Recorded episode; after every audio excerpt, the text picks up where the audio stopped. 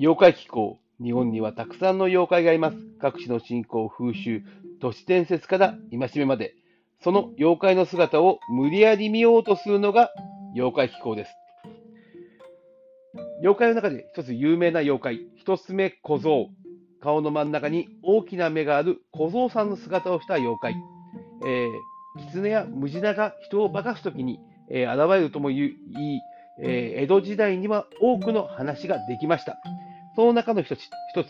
落語の話で一眼国というネタがあります。えー、江戸時代、娯楽が大きく流行ってくると、両国浅草、えー、その辺りには芝居小屋、えー、見せ物小屋、そして寄席などがたくさんあできました。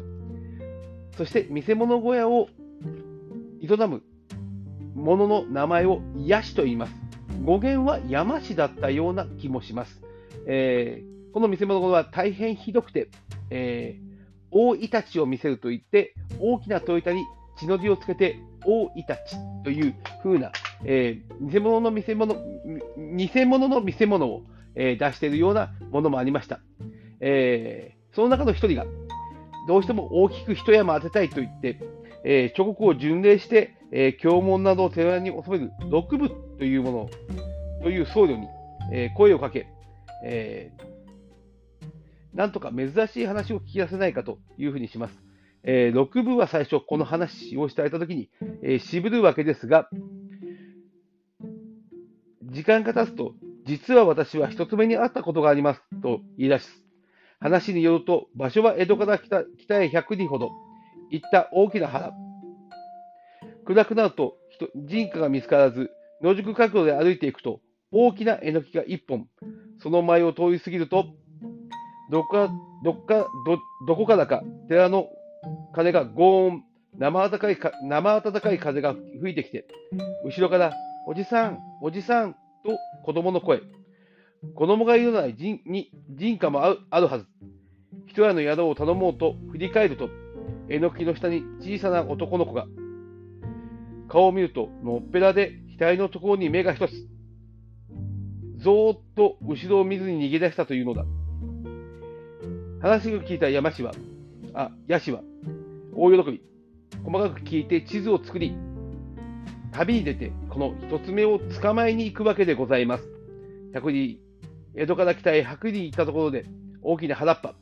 そこで一つ目が出るか、これで会わなければ元も子もないってやつだ。このまま路銀を損にするわけにはいかないと出ると、えのきの木を見つけ、その前を通り過ぎました。そして鐘がゴーン、風がさーっと吹くと、話し通り、おじさんと呼ぶ子供の声。出ました、出ました。猫なで声を、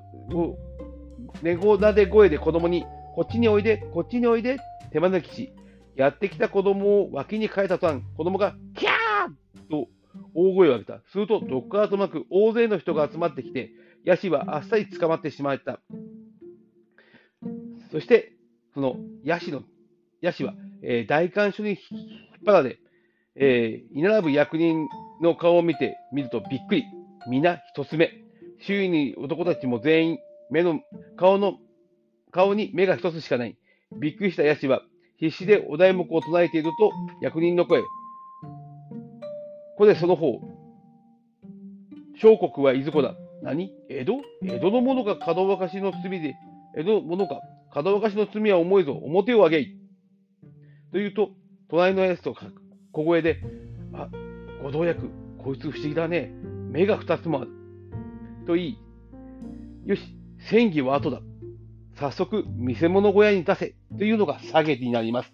えー、価値観の違いというものを表したものだと思います。えー、一つ目の、人たちが住んでいる国ではふたつめがあることが珍しく見せ物になってしまう。ふたつの目がある人間にとってはひとつめを見せ物にしようとする目的は、えー、立場を変えるとそのようになってしまうということでございます。えー、このひとつめの話、聞くとどうしても思い出してしまうのが、先日お亡くなりになられました、えー、上方、えー、お笑い界の重鎮でございました上、上岡龍太郎さんです。えー、上岡龍太郎さんがまだ現役時代、えー、上岡龍太郎とごじゅうにんという番組を、えー、全国区の番組でやっておられました。えー、上岡龍太郎さんとごじゅうにんのとある職業、同じキーワードを持った、えー、方たちを呼んで、えー、トークをするという番組だったんですが、えー、ある日、えー、学校の先生ごじゅうにんと上岡龍太郎さんということがありました。いろんなことを話して盛り上がった中、最後に何か面白い話持ってませんかと他の方が振った時に、一人の女性の小学校の教諭の方が手を出して、私、一つ目小僧を見たことあります。お化け見たことあります。って言って、えー、あるよ、歩いていたら目の前から目が一つの、えー、おじさんが、えー、ママチャリに乗って走ってきた。あれ、一つ目小僧でお化けだって言うと、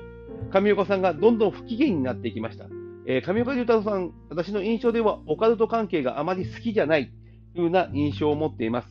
ちょっと上岡さんは少し厳しい口調で、えー、なぜそういうふうに思うんだと、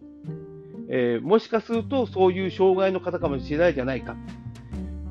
現実を現実のままで見ないから日本は科学的に遅れているんだというふうにおっしゃいました。私それ聞きながら、それをお化けと見る感受性を否定するということで日本には優秀な優秀な、えー、芸術家が生まれてないんじゃないかと思ったのですが、時が流れて今現在になってみると、ありのままのことをありのままに捉える、心の作用であってもありのままに捉えるというふうな時代に少しずつ変わってきています。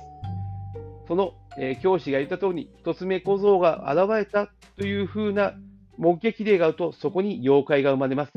けど、それを障害としてありのままを捉えて、えー、そうじゃないこうだというふうに、えー、冷静に見ていってしまうと、だんだんにだんだん妖怪というものが誕生しづらくなってくるのではないかなと私は思ってしまいました。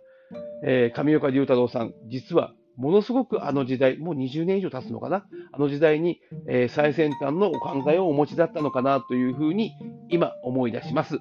えー、一眼国、そしてその他にも落語の中にたくさんの、えー、幽霊や、えー、妖怪が出てくる話があります。落ち話として